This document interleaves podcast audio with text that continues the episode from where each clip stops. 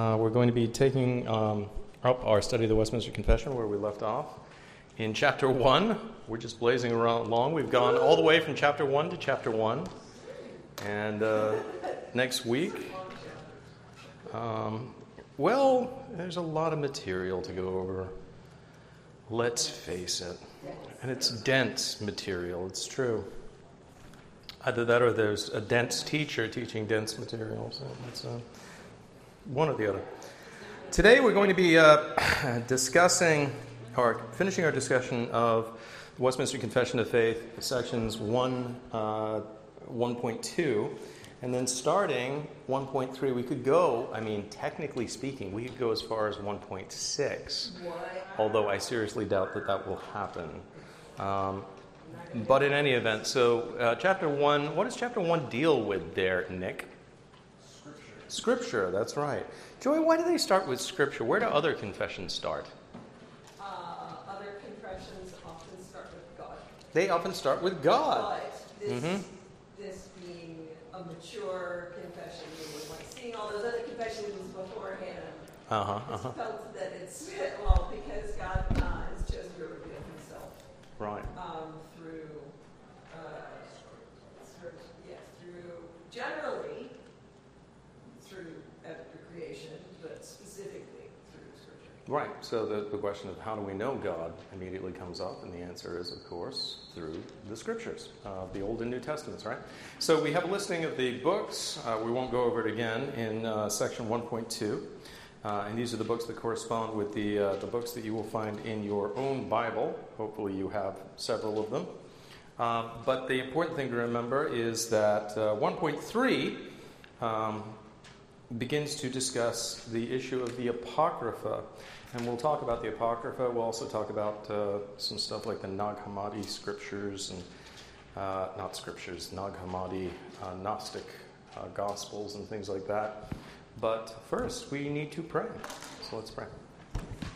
Sovereign Lord, we ask now that you would be with us and that you would help us to understand your word and to apply it. We pray, Lord, that you would be with us and that you would, uh, you would be pleased to enlighten us, uh, to give us further knowledge about your word, for it is in your word that we find out about you and your work and your will for us. I do pray, Lord, that you would give me insight and that you would help me to teach clearly today. I pray that everything that I say would be in keeping with your word. Do not let me go off to the left or to the right or to leave the king's highway. And do not let my own opinions about things come through, but only that which is true and in keeping with your will for your sheep. And we pray this in Jesus' holy name. Amen. All right, so um, we have uh, discussed the canonicity. Um, and what does canon mean? Let's review that real quick. What is canon? Canon is a Greek word. It means yardstick. It, it means, yeah, the, uh, the standard of rule, right? Um, so the canon is, the, uh, is that by which uh, everything else is measured. But in the case of canon, when we apply it to Scripture, what are we talking about? The actual Scripture.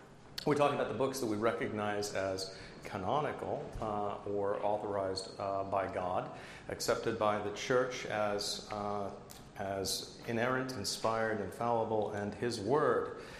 Now, we, uh, we talked about the canonicity of the Old Testament books, and one of the things that we discussed was the fact that um, the apostles accepted them as the Word of God, and they used the, uh, the same list of books that uh, we use in the, the Old Testament.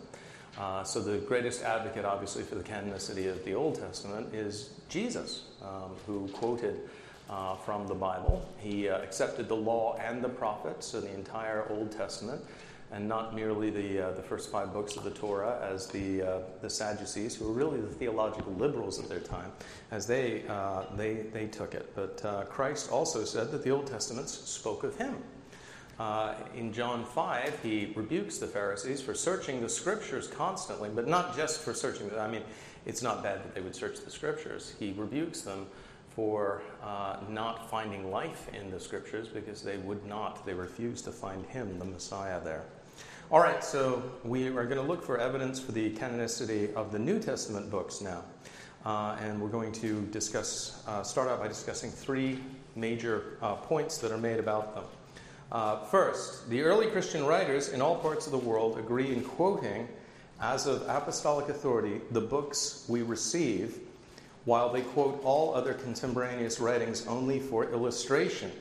So that means that uh, fellows like Clement and Irenaeus and Ignatius, the uh, early church fathers, they, when they quoted, they were quoting from the New Testament books that we accept. And in some cases, we need to remember that uh, these fellows, guys like uh, Clement, for instance, actually knew the apostles uh, who had written these books. They accepted their works as, yes, Joy? Early, can you put a number? Too early? Uh, uh, second century, so um, really from the point at which John died uh, through to about 150 and so on. So, yes? Is that referred, I can't remember, is that the ancient church or early church? Well, there's, you've got apostolic church, um, the ancient church, the early church, then you, you move into the, uh, the Constantinian age and so on. Um, often you'll find that uh, people get very non technical, if I can put it that way, uh, and so you just get a division between kind of like uh, apostolic and early, really, is, is uh, as a general rule. Um, and we would say that that was the, the point at which uh, you had the greatest uh, felicity when it came to sticking to the, to the scriptures and not adding traditions. By the time the, uh, um, the 300s roll around, what we're seeing is there's a lot of uh, man-made tradition that's, uh, that's been added, a lot of syncretism that's beginning to, uh, to happen. Um, after Constantine, as a matter of fact, scripture and tradition really begin to become rivals uh, in terms of the hearts of men and what's going to make the uh, um, make the shape the church and the way that it acts. So more and more stuff uh, from tradition is uh, beginning to come in at that point. All right. so uh, early Christian writers they quote from the uh, New Testament books. The second part is the early church fathers furnish a number of catalogs of the books received by them as apostolic all of which agree perfectly as to most of the books and differ only in a slight degree with reference to some last written or least generally circulated. So when you look at the, uh, uh, the lists of the books uh, that they created themselves, uh, men like Athanasius, for instance, uh, the Muratorian canon, even, uh, they are listing books that we, we accept as the books of the New Testament as well. Yes? Sorry, how do you spell Athanasius. A A T H A N A S I U S. Mr. Athanasius Contra Mundum.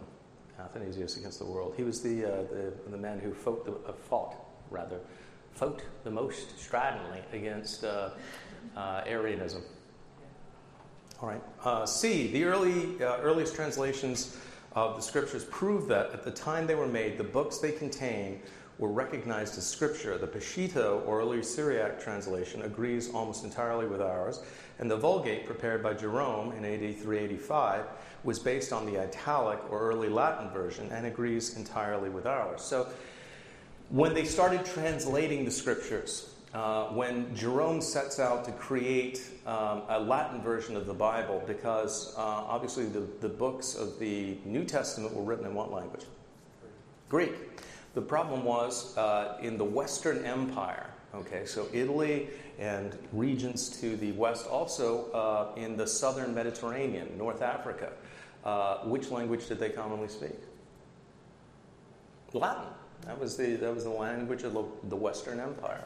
Um, sadly, unfortunately, the division between uh, Latin and Greek also became a division in the church as well. The greatest divider, it's, it's funny, people uh, often think that race is the greatest divider between people. It's not. The greatest divider between people is actually language. Uh, the way we speak. And so you can have, uh, for instance, in, in different areas, a dialect, um, uh, absolutely separating people into warring tribes. Um, so, in any event, you have uh, it's, it's dialect that that divides us generally. So, uh, authors, citations, translations uh, are the uh, three of the main things that show us um, that these books, the entire church accepted them as the, the books of the New Testament. All right, and most of them were, were accepted early. There were some that took a little while to circulate widely uh, and which had some arguing going on over them. But uh, generally speaking, for instance, the four Gospels. nobody argued that Matthew, Mark, Luke, and John were not, um, were not authentic gospels written by either apostles themselves, in the case of Matthew and John, and or by associates of the apostles in the case of and Luke. There you go. All right. So let's go to the second one. Thank you, Song. All right. D. The internal evidence corroborates the external testimony in the case of all the books.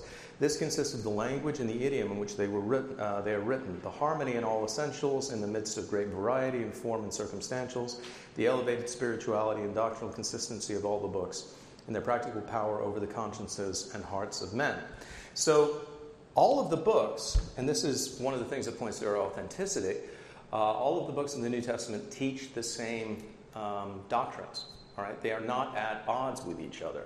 There are holy books that are at various points and in various areas at odds with each other. Uh, in fact, in, in some Eastern religions, a lack of um, a, a, lack of uh, cohesiveness is uh, seen as, as a sign of its, its truth, bizarrely enough. So, for instance, you can point out, well, the Bhagavad Gita seems to teach different things at different points. And a Hindu will say, ah, that's the beauty of it. it, it shows it's your Western mind where you have all the. I'll stop doing the Indian accent, I'm sorry. Uh, it's, it's, your, it's only your Western mind where you have to have everything making logical sense that uh, is stopping you from seeing that, blah, blah, blah, blah, blah. But the, um, uh, the beauty of the scriptures is it's teaching the same gospel message, the doctrines are the same, the means of salvation is the same, the Jesus who's presented is the same. Uh, and Joy, yes? I think that's an expression of worldview, right? Because it, we, we say that when we say we have a reasonable faith, mm-hmm. um, that it's supposed to be attractive, that it's a reasonable faith. Right. Um, but that's that, that that assumes a worldview. Do, do you see what I'm saying? If well, a, a reasonable faith is a positive only under certain circumstances. One of, one of the things that I, I used to argue strenuously when I'm still doing internet apologetics when I'd run into this, uh, this prob- problem was that actually logical consistency is something that we should desire regardless of where we were born, you know, and um, that certain things are true. Uh, like, for instance, I, I, would, I would ask people who are trying, and it's usually it was Western people arguing for a quasi-Eastern uh, worldview. They would say things like, you know, it's, uh, it's your logical consistency and your rules and so on that, uh, that, that actually inhibit spiritual growth. And so um, I would say, okay, so it's a Western value that, uh, you know, uh, two things cannot occupy the same space simultaneously, right? And they would say, yes, that's a, that's a Western idea. And so because it's a Western idea, it's to be disregarded, right? Well, yes. Um, Okay, so are you willing to stand uh, in the middle of the road when the truck is coming? You know, because it's only a Western idea that two objects can't simultaneously occupy the same space at the same time. So let's, you know, test the theory. And I would say it doesn't matter whether you're in Bombay or, sorry, Mumbai or, uh, you know, Fayetteville, North Carolina. When you and the truck attempt to occupy the same space at the same time, there's going to be a fatal uh, conclusion to, uh, or a, a fatal, uh, you know, demonstration of your error in uh, believing that it's, uh, it doesn't have to be uh, the case. So, um, one of the things that I, I think as, uh, as apologists for Christianity we have to argue for is that uh, God is a God of reason. We, we do want a reasonable faith, and that there are certain logical rules uh, that are part of the universe that God has created and that we should be willing to accept them. Son had her hand up first, though. You're just speaking now without. Yes, Son. She's just going on what she's asked, but what if you're in the truck? Aren't you in the same you were like W no, yes and no. You're actually in one of the empty spaces within the truck. You know, you're not actually in the engine block, for instance. So uh, it's the it's the, the idea that you know two two solids can't, and then you can get all the, the silly persons. Well, actually, there are so many spaces in the molecules that forget it. Moving on, that several things actually occupy the same space uh, at the same time. But as a general rule, you in the truck, no, you know, you're going to be repelled from the truck when it hits you. and the truck will suddenly be occupying the space where you were, and you will no longer be occupying that space. Uh, Joy.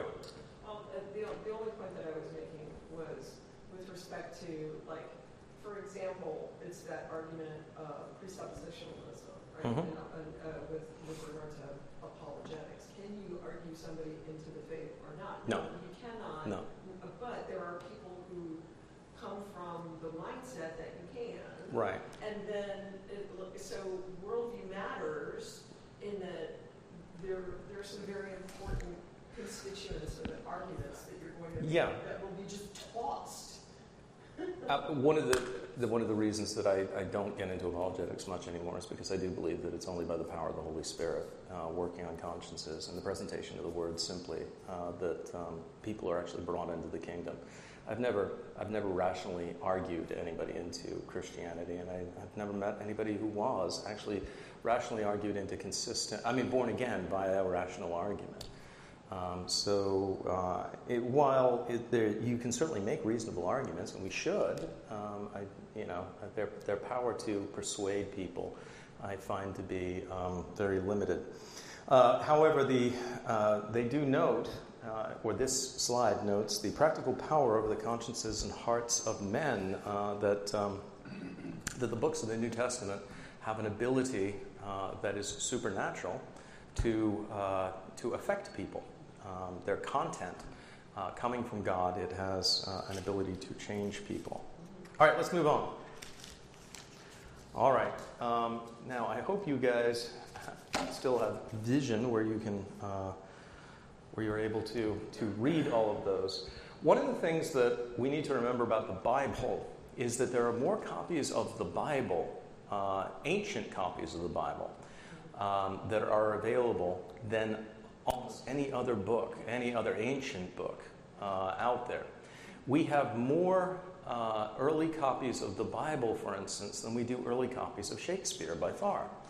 Um, and when it comes to certain uh, ancient works, uh, so for instance, Plato's Republic, things like that, um, we find that the earliest copies that we have of them are actually medieval. The, uh, the earliest copies that we have were created in many cases in, uh, or were copies that were made in, um, by monks uh, in places like Ireland. And yet, the bizarre thing is, although the, uh, the first copies of uh, Herodotus' history that we, we find are from 900 AD, yet nobody argues that Herodotus wasn't actually writing ancient history somewhere between 480 and 425 BC.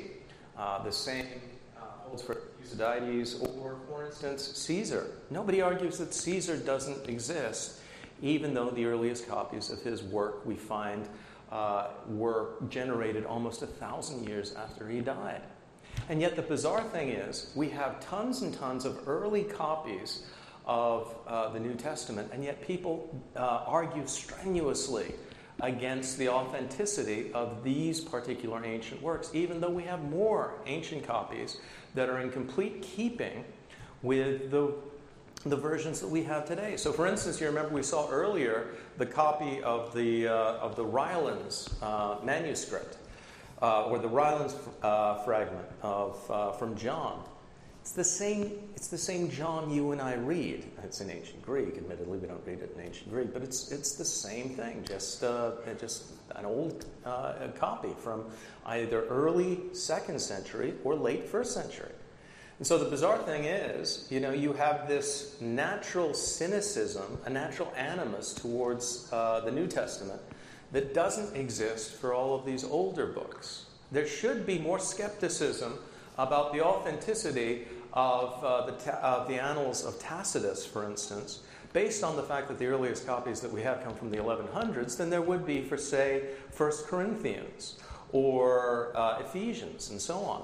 And yet, people argue much more strenuously against the authenticity of Ephesians. Now, let me ask you the question why is that? Why is it that people are willing to accept that Tacitus wrote the Annals and they're substantially the same as the version we have, uh, but they argue strenuously against Ephesians, one being the work of Paul and two being uh, the Word of God? Yes, Joy. because they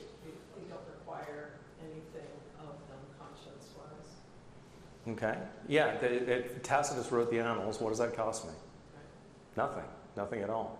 I, I can accept it. However, if. Say what? I've never thought that is the right way to say Thucydides as far as pronunciation is concerned. I, I'm sh- Yeah, that's. I'm sorry, that's how my British tutors. No, uh, but it's right. Okay. That's the right way to say it. And I've, I've been saying it wrong. Thucydides? Uh, sorry. Okay. All right, so it doesn't. I'm, I'm, I'm sorry. I, I, I yeah. Um, now I'm completely thrown. I'm sorry. It's okay. It doesn't matter. require anything of Anyway, so all of that to say, and I saw that hand. All, all of that to say, um, when it comes to the authenticity of the copies of the New Testament that we have, they are better attested than any other ancient works out there.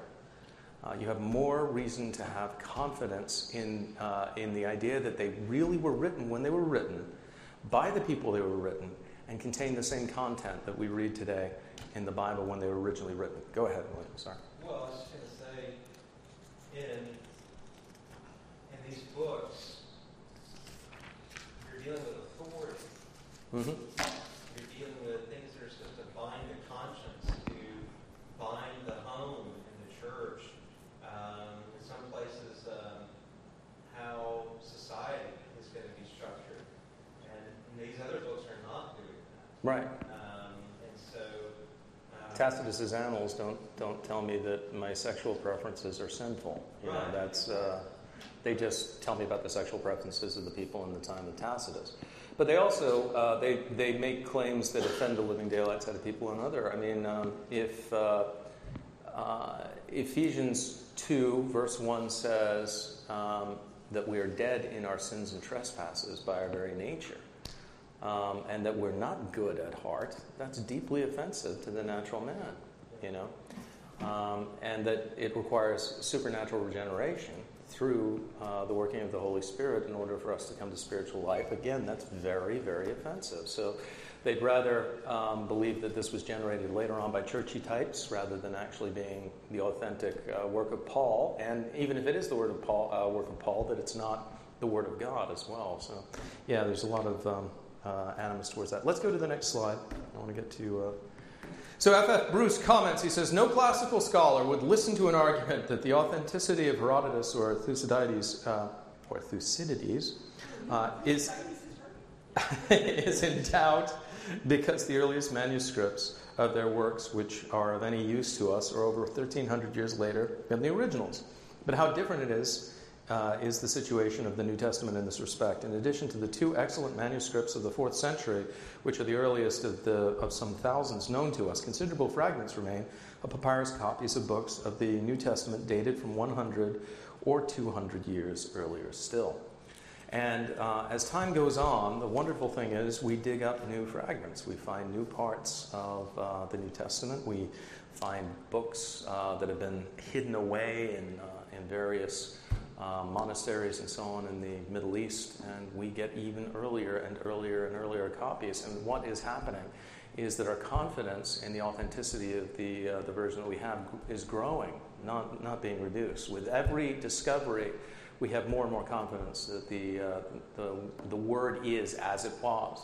So um, that, uh, that's good news for us. But now we must turn our attention to the Apocrypha, and we're going to read uh, section 1 3 of your Westminster Confession of Faith. So, everybody, turn to 919. Dun, dun, dun, 919.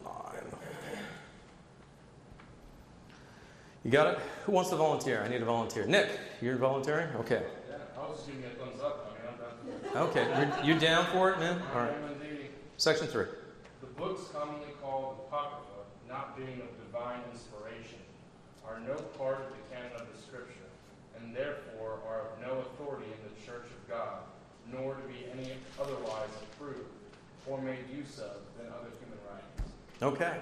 Now, this obviously was something that uh, the, uh, the reformers believed, but unfortunately, the Roman Catholic Church does not. It, uh, we discussed this a little bit before, but they view them as deuterocanonical, so the Apocrypha.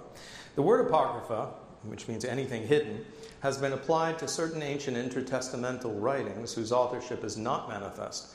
and for which unfounded claims have been set up for a place in the canon.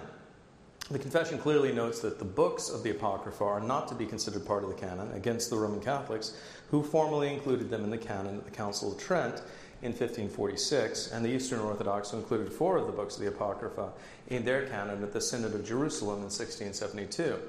The Roman Catholic decision can be viewed as pragmatic because the Apocrypha is necessary to provide a false prop for doctrines which find no support in the 66 books of the Bible uh, such as purgatory. So um, they, they need those books in some cases to, uh, uh, to argue for things that you're not going to find in the, in the actual books of the New Testament. And um, it, it, generally it, uh, it sets them apart from the Protestants, uh, which is something, of course, that they are eager to do to prove that we are heretics who, who have uh, left the true, the true path and, and so on. But let's talk about some evidences against the Apocrypha. That is, evidences against the canonicity of the Apocrypha. One of the things that we need to remember is it's, bless you, Rhoda, it's not wrong to read the Apocrypha. Okay? It's not like these are books that are going to corrupt you uh, in, in any way. And in most cases, um, they're, they're interesting. Uh, some of them have uh, fascinating stories. Um, at some point in your life, I would recommend read First and Second Maccabees uh, at, at, the very least, um, and you will. Uh, not only will you get some edifying material, but you'll also learn the origins of, uh, of Hanukkah as the Jews celebrate it. Uh, not that I think Hanukkah should be one of the holidays that we celebrate, but um, it does show where it came from. All right, so let's talk about evidences against the Apocrypha. That these books have no right to a place in the canon is proved by the following facts. One, they never formed a part of the Hebrew Scriptures. They have always been rejected by the Jews to whose guardianship the Old Testament Scriptures were committed. So, uh, whereas Reformed Jews, who are the most liberal Jews, uh, in many cases will um, uh, be familiar with them and regard them very highly in, in an Orthodox synagogue, uh, Sirach, uh, and the Dragon, and so on are not going to be counted as parts of the Old Testament, not part of the law, what we, uh, what the apostles in Christ would have called the law and the prophets. All right, so they're not, uh, they weren't part of that. Two, none of them were ever quoted uh, by Christ or the apostles. So we see, for instance, Deuteronomy being quoted continuously by Christ. We see the Psalms being quoted all the time by the apostles. In a similar manner, we don't see uh, things like uh, the Wisdom of Solomon uh, or Tobit being uh, quoted by the apostles. They just do not, and it's not like they weren't aware of them. We know that they were aware of them. We know, for instance, that uh, Paul was aware of the apocryphal books. We know Jude was aware of the apocryphal books and so on, but they're not treated in the same way that the Old Testament scriptures are treated. They're not given the same high uh, veneration as though they are the Word of God. Question. Yo. How do we know um, because they make mention of them. Uh, because uh, Jude actually uh, makes um, references, because we have references in their writings that would indicate that they knew about them. And also, it's simply inconceivable that uh, somebody trained by Rabbi Gamaliel uh, would, would, not have, um, uh, would not have been aware of them. So, yeah, the, it, that, that's one where um, you see that they are aware of what those books taught, but don't place it on the same uh, the same level. And also, Christ would just. Oh, sorry. No, no. I was going to say, Christ would just be aware of everything, anyways. That's the Son of God, yes. So he had uh, comprehensive knowledge of those things. Joy, and then song. Uh, I was just going to say, which is a different circumstance. Mm-hmm. isn't it that there's a there's made, made reference to a the church in Corinth. This, the intermediate book. It's actually the bizarre thing is it's actually the second. Well, it, right. it, would be Second Corinthians, yeah. Right. Two, right. There's also we have a reference to the epistle to the Laodiceans, right. which exactly. we've never so had. those those are actually for me the dicier as to whether they are. It, you know, God has seen fit to not reveal them. Mm-hmm to sufficiently to a wide enough um, uh, audience that, that they, they are not necessary, therefore they are not canon? There are well, clearly they weren't they weren't necessary because they're not canon. But um, the the issue that's that's a tautology. You know, you're, you're, it's a it's circular reasoning. So um, uh, the uh, how do you know that they're not canonical because they're not in the canon? you know, a, uh, okay, your kids are that's the kind of thing that drives kids crazy. Why is the sky blue? Because the sky's blue.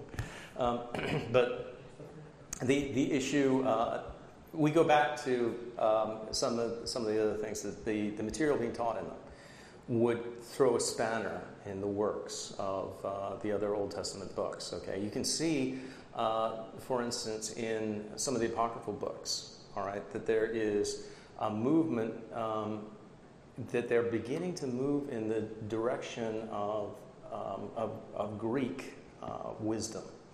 Uh, or uh, the kind of it's a synthesis of, of Jewish and Greek wisdom is beginning um, uh, uh, to, to come out. Uh, it's not um, the heavy prophetic influence, for instance, within the, the earlier books is being abandoned more for a wisdom literature kind of approach. Um, so there's, they're, they're definitely not in the same uh, while they don't introduce anything really weird, you know, or any doctrinal teaching that completely invalidates or negates the teaching of the Old Testament in the way that the, um, the Gnostic Gospels negate the teachings of the, uh, of the actual Gospels uh, at many different points.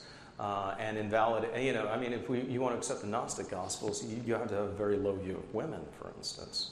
Uh, Jesus says in order to, uh, to be saved, women have to become men. So, um, not and, advance. Sorry. Yeah, yeah. yeah. Great. No, sorry. You know that's a. Anyway, well, let's move on because I don't want to spend all the time in the uh, in the apocrypha. All right. Uh, they were never embraced in the list of the canonical books by the early fathers, and even in the Roman Church, their authority was not accepted by the most learned and candid men until after it was made an article of faith by the Council of Trent late in the 16th century. And some of the things that were made articles of faith uh, at Trent were done specifically to poke the eye of the Protestants. One of the things that uh, uh, Ignatius Loyola, who formed which organization? The Jesuits. Uh, he told his there were um, there were guys who were looking for compromise, uh, moderates at Trent. He didn't want any moderation. He wanted, uh, you know, essentially Trent to be uh, articles of war against um, uh, the Protestants that could be used uh, in a counter Reformation. So um, there were points at which there were actually divisions within uh, Roman Catholic, um, uh, amongst Roman Catholic theologians about, about certain points. And uh, Loyola always said, press towards the most anti Protestant position in everything because they didn't want any, any sort of compromise at all.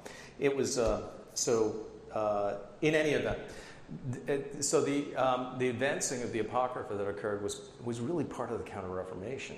Um, so, so, four, the internal evidence presented by their contents disproves their claims. None of them make any claim to inspiration, while the best of them disclaim it. Some of them consist of childish fables and inculcate bad morals. So, Jewish authors, wise stuff, none of them, though, are saying, Thus saith the Lord. Okay?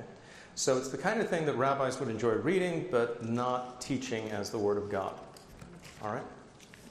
All right, let's go then to something. This is not the Apocrypha, but we need to deal with these. Let's go to the next ones. The Nag Hammadi uh, Gnostic writings. And these are actually uh, pictures of the writings which were found in uh, preserved in leather. Uh, what preserved them is Nag Hammadi is in what country? Does anybody know?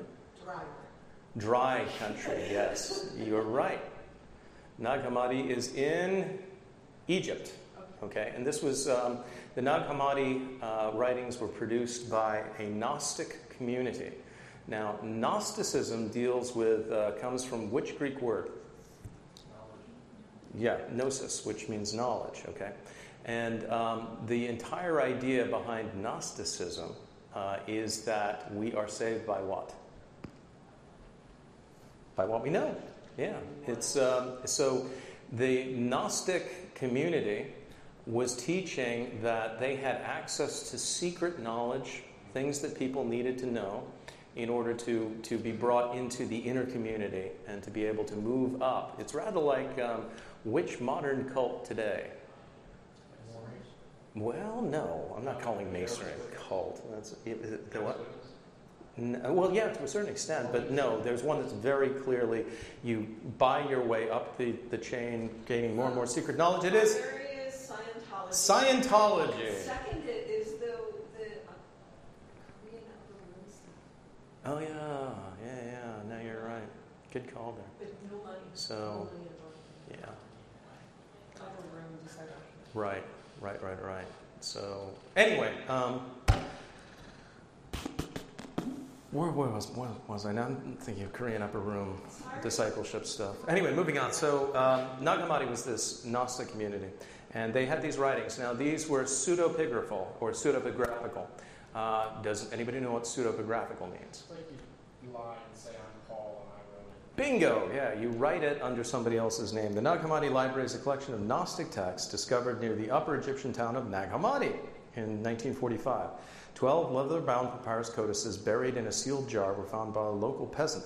They date from the 3rd and 4th century and teach Gnosticism, so late 200s, early 300s. Uh, the most famous is the Gospel of Thomas. They are pseudepigraphical or, uh, and contradict the Gospels. You've got a choice. You can either accept the Gospels of Thomas uh, and uh, Judas and so on, uh, these Gnostic Gospels, or you can accept the actual Gospels, but they do not work together. They don't teach the same Jesus, they don't teach the same system of salvation, and they are heavily infused with Greek philosophy. So you see a, a dualism, okay, that would later uh, um, be uh, found in, in, movements like Manichaeism. material, matter, is bad, okay? Um, the spirit is good.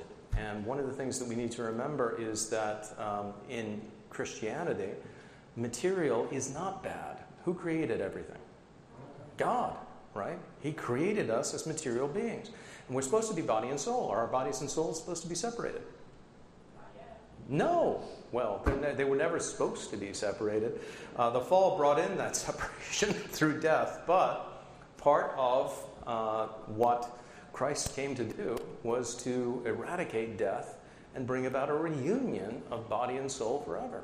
All right? We will be embodied creatures in the new heavens and the new earth.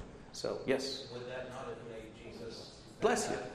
Would that not have made Jesus bad then? Because he's material, he's flesh. Some, uh, and that was uh, obviously you had um, uh, people, um, the Docetists, uh, who were teaching, uh, Doceticism, uh, teaching that um, Jesus only appeared to be material.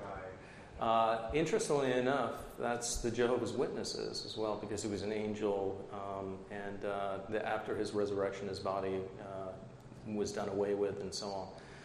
Uh, which is interesting because he appeared and ate a fish in a honeycomb amongst the apostles to prove precisely, I am embodied here. You know, it's, it's me, it's not a ghost. Um, you know, you can stick your hand in my wounds, but you can't put your hand right through me. It's, uh, I am, I am really here. So, in any event, um, all right. Any questions about Nag Hammadi? No? Okay, moving on. Uh, so, what should we do with new revelations? Well, the answer is we should canonize them, double N, of course. Uh, Prophet Joe was sure excited when he found out that his writings were going to be canonized. Um, we should get rid of them. They are, um, eh, generally speaking, uh, anything that claims to be the Word of God that was written after 90 AD uh, and uh, the death of John is, is garbage. Um, so get rid of it. Don't even bother with it. All right? Not popular, but nonetheless true. All right, let's go on to the next section of the Westminster Confession of Faith. Who wants to volunteer to be our reader? Who's got a reading voice? Rhoda, you looked up. Go ahead. This is number four, right? Right. Beautiful. the authority of the Holy Scripture, for which it ought to be believed and obeyed, dependeth not upon the testimony of any man or church, but God, who is truth itself, the author thereof, and wherefore it is to be received, because it is the Word of God. Only one correction, and therefore it is to be received, because it is the Word of God. So, um, all right. I thought you did really well, brother. It was perfect aside from that. Well. You just you changed the T to a to a W. You said wherefore instead of therefore. All right. Did everybody else hear? I heard. Okay. All right. I'm not going. I'm not going mad yet. I've still got a few years. She still has some lieutenant left in there. You go. oh. Oh. That was hard. A little spicy for Wednesday. Okay.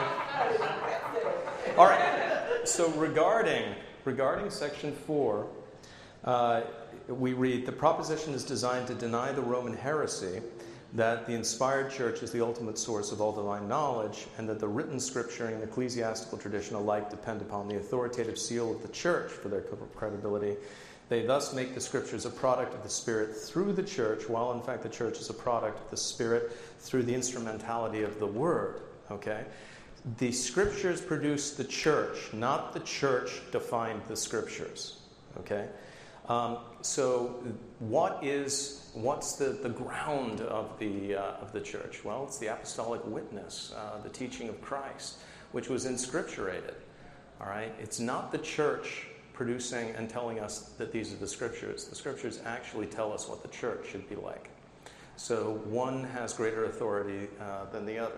Not that you know the church shouldn't be our mother. Now, this is obviously one of the things that they are. This is the, um, the Westminster Divines explicitly contradicting the position that the Roman Catholic Church takes. Uh, they, they, they explicitly say the, uh, the church determines the truth, um, whereas we would say, no, the truth determines the church. Uh, and that's one of the reasons why we don't think you're a true church, because you have uh, departed from the pattern that we find in the Word of God. Yes, Joy. So, uh, I mean, isn't the, that's the argument that they are, you know, theopneustos, that they are God breathed, mm-hmm. the autographs were, and so they're, therefore they are different. They're, they're different from other writings. Yes, yeah, absolutely.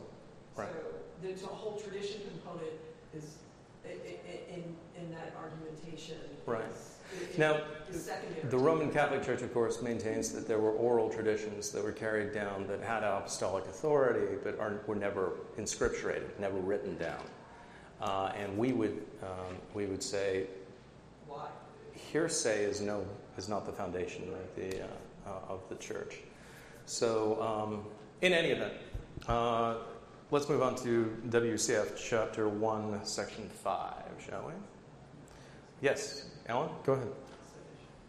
We may be moved and induced by the testimony of the church to a high and reverent esteem of the Holy Scripture, and the heavenliness of the matter, the efficacy of the doctrine, the majesty of the style, the consent of all parts, the scope of the whole, which is to give all glory to God, the full discovery it makes of the only way of man's salvation, the many other incomparable excellencies and the entire perfection thereof are arguments whereby it doth abundantly evidence itself to be the Word of God.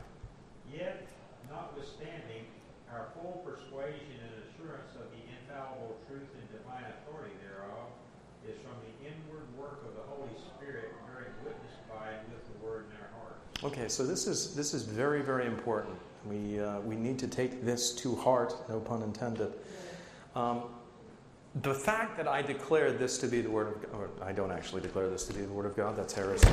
Uh, the fact that I declare this, there we go, to be the Word of God, uh, is um, it, it, it, ultimately it's, it's going to have some effect on the opinion of people. Um, as we, we look at the, uh, um, at the scriptures and we see the, the fact that it's, it's heavenly in the way that it's uh, written, um, the way that the doctrine produces, uh, when, when it is followed, produces the effects that we would desire. Um, the majesty of the writing, particularly when, you, when you've got a really good uh, Bible translation, like not the message or the NLT, for instance, the majesty of the style, the consent of all the parts, uh, how they all work together, and so on, and the scope of the whole, which gives uh, glory there, and all of the excellencies of the work itself. All right, those individually are things that manifest the fact that this is the Word of God. But, but the only way that we're going to be persuaded that it's the Word of God is not via the externals, but rather the inward working of the Holy Spirit in our hearts. What is that called, incidentally, that inward working? Re- regeneration, yeah. So, one of the things that I, I see all the time is um, in the church is children raised in the church uh, who have these things. They have a reverent, growing up, they have a reverent esteem for the Word of God. It never even occurs to them that this is not the Word of God until they become teens and want to sleep with their girlfriend or boyfriend. Okay, then suddenly the Word of God is no longer the Word of God. Why? Because the heart was never in the, uh, in the mix. All right? And suddenly uh, the importance of this not being the Word of God, uh, it, it, becomes uh, critical to them because the heart wants what the heart wants at that point in time. So um, that's where you begin to see people dismissing entire ideas, doctrines, books, and so on from the, the Bible because of they, they want what they want. Unregenerate people um, are never going to accept the entire Bible because it says so many things that go against the, the reasoning of the natural man. And the uh, regenerate person, only with great difficulty, is able to accept everything that the Bible says, even when it does step all over their toes. There are things in the Bible that step on my toes as well. Um, that I, I, would rather, uh, you know, it, I wouldn't have written it that way. Um, but that's because I'm not God. I'm a fallen, sinful, and frail person who would have written it wrong. So um, it's only because of what God has done that we are moved to accept these things. Joy. I think it can be a little bit more subtle. Like the rich young ruler, he has he doesn't he doesn't make any assumptions about you know he, he wasn't being controversial about the canonicity of scripture, and he was like he had the appearance of seeking, but yeah, he, he had a stumbling block mm-hmm. in, in, the, in the, the, idolatry of his own heart, right? right. But um, he, if you had asked him would have said that the, you know, Torah is the Word of God. Yeah. But it was all of those things. Right. But what it required of him, it, it was there was a twisting of what was required of him so that it fit mm-hmm. the, the idolatrous. Yeah, so that it could. So he could say, right. "I've done this already." Yeah, all these things I've done since my youth. Right. right? No, you haven't done any of them, but. Um, um, now, here's, here's the problem that we run into. One of the least persuasive arguments uh, for the authenticity of Scripture that you can offer to a natural person is I know in my heart it's the truth. Okay? I, I know because I'm, I've been regenerated, and I understand why you don't know because you haven't tasted and seen that the Lord is good in a very real sense. Um, but they just look at you like you are slightly demented. okay, so yes, I don't, I don't think that this, this, and they'll always call it Bronze Age. It's not a Bronze Age book. That drives me crazy. It's mostly Iron Age, as a matter of fact. But anyway, moving on. Um, the, the, they, they say, yes, that's why you believe this old book is really the Word of God, because, you know, you have nothing, no, no reason, no facts, nothing to back that up. You just have this feeling in your heart uh, because that's how you were raised. And when I try to explain to people, no, that's not how I was raised, not at all. Um, quite the opposite. Uh, that's, you know, they look at me like, well, then why did you, how did you get stupid? What happened? Did you take something? Or you drink bleach as a kid or something? I, I don't know. Um, in any event, uh, you can't persuade people by simply, you know, offering up your feelings before them. Uh, it's not persuasive. Uh, therefore, you need to be able to offer to them evidences uh, of the, the truth in the scripture. Uh, first, uh, so we see internal evidences. Let's go to the next. And the, the Westminster Confession does point these out. Uh, first, the incomparable sublimity of the doctrines contained in the scriptures, and they're revealing many truths which could not be discovered by nature or reason. Now, one of the things that, uh, in, interestingly enough, uh, that we, we see happening all the time is actually um, the scriptures version of history turns out to be true and secular history uh, turns out to be flawed. So, for instance, uh, secular historians did not believe in the Hittites for many, many years, and then lo and behold, in Anatolia, they dig and they discover the, uh, the main library of the Hittite civilization in the middle of, uh, of modern day Turkey. Um, and suddenly there's a Hittite empire on the map, but of course we all knew that there were Hittites because the Bible told us there were Hittites. Um, there are other things, obviously, uh, truths that could not be discovered by nature or reason. Um, for instance, the fact that um, uh, we hold what day to be sacred, set apart? Sunday, right. Um, is there anything in nature that teaches us that? Only Joy? That, only that we were made to not work seven days. Right. Well, you know that, and it explains to us why we don't do well when we go seven by twenty-four. So there's there's many different ways in which uh, various things that uh, can't be um, can't be deduced by uh, human reason that uh, that the Bible tells us uh, the truth about, and so on. Uh, secondly, the extent and purity of their precepts, the rule of action or conduct, the representation which they give of the character and moral administration of God, who is not like, and this is something that you should recognize the God of Scripture is entirely unlike the gods that natural men made. Now, we see that um, obviously in, uh, for instance, the, the way that um, uh, Jesus differs from Zeus, uh, or um, the God, uh, God the Father differs from uh, Apollo, and so on. Uh, the gods of the Greeks were very mannish, whereas in Isaiah, for instance, God tells his worshippers, You thought I was altogether like you. I'm not. I'm not like you. Uh, there, also, there's nobody else up here. Polytheism is completely off the, uh, uh, off the table. Um, and so, uh, the God who's presented in Scripture is very different from the gods of the Babylonians, the gods of the Sumerians, the gods of the Greeks and also modern, even more modern gods than that. The God of the Bible is very different from Allah. Allah is impersonal. Allah, you know, if you, you talk about, do you have a personal relationship with Allah? Well, of course you don't have a personal relationship with Allah. Nobody has a personal relationship with Allah. Yes, John.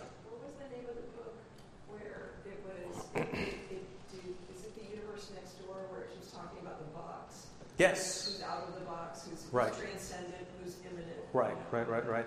The, the universe being the box. Is the box sealed? Can God not get into it? Uh, is God not interested in, in interfering with the box and so on? But uh, yes, the God of the Bible is entirely different in, in so many different respects from uh, all those other gods and the way that they dealt with. Um, the exact adaptation of the revelation they contain to the state and wants of man, they tell us the truth about ourselves. One of the things that we don't see in other religions is it doesn't tell us the truth about ourselves. Particularly, you know, if we, we looked at uh, the old Sumerian and Babylonian um, uh, religions and so on, the anthropology, and certainly the anthropology of the natural man today is entirely different. Uh, in terms of the nature of man, modern people, what do they think about the nature of man in America today? We good. Deep down inside, she's got a heart of gold. Not deep down inside, she's got a heart of stone. You know, that's um, and that we're all uh, that way. So there's the anthropology is that people are basically good. Now, our own reason should teach us that we don't really believe that. I mean, when you drive up someplace, what's the first thing you do after you get out of the car? You lock the door. Why? Because somebody might steal it. Why? Well, because deep down we know people aren't basically good at heart. And then you don't lock the doors because you want them to be able to rummage through it instead of breaking your window with a baseball bat. Yeah, that's. but that's not. It's not the way it's supposed to be. So, but everything, everything in our society and in our reactions and so on actually gives away the fact that deep down we know that people are rotten deep down. Okay, that's why we make people swear oaths in court and so on. The entire harmony of the several parts, though written by different persons and in different ages, the Bible was set down over a thousand years, okay? And yet, it still teaches the same story throughout. Other books that were actually set down over a much shorter period of time, the Quran, for instance, contradict themselves because the doctrine that, for instance, Muhammad was teaching changes over time. You can tell he starts out, for instance, wanting desperately to get Christians and Jews to see him as the new prophet, the last prophet, and so on. When they reject him, he becomes very anti-Christian and very and, and very very anti-Jewish. All right. Uh, so at the point at which he's uh, wiping out um, the um, uh, the Beni, uh, what's the name of the tribe where he beheaded all the uh, Jewish tribe in um, Mecca that he. Not the Bene Gesserit, that's from uh, Dune, sorry. Uh, but it's close to that, actually. It's right. The, um, he did steal a bunch of. Yeah. Oh, well, anyway, so, uh, but by the time by the time he gets to the point where he's beheading and torturing Jews, uh, the the Quran has taken you know a definite uh, switch to uh, kill them wherever you find them, and, and so on.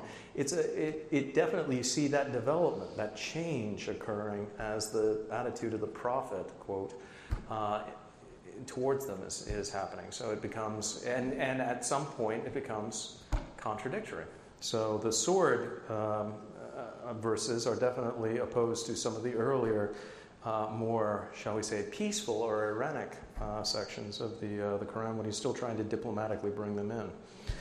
The majesty of their style and scope and the tendency of the whole to advance the glory of God and secure the salvation of men. So, those things all you'll find within uh, Scripture. The Scriptures are very different from other writings, uh, and the, the similarities that we see in some holy writings is only because they were written after uh, the scriptures. So, for instance, uh, name a holy writing written after the scriptures that was obviously taken as a knockoff of uh, scripture.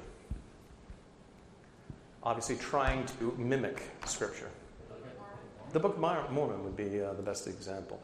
You even have KJV isms being used by um, uh, our, our good friend, not our good friend, uh, Joe Smith.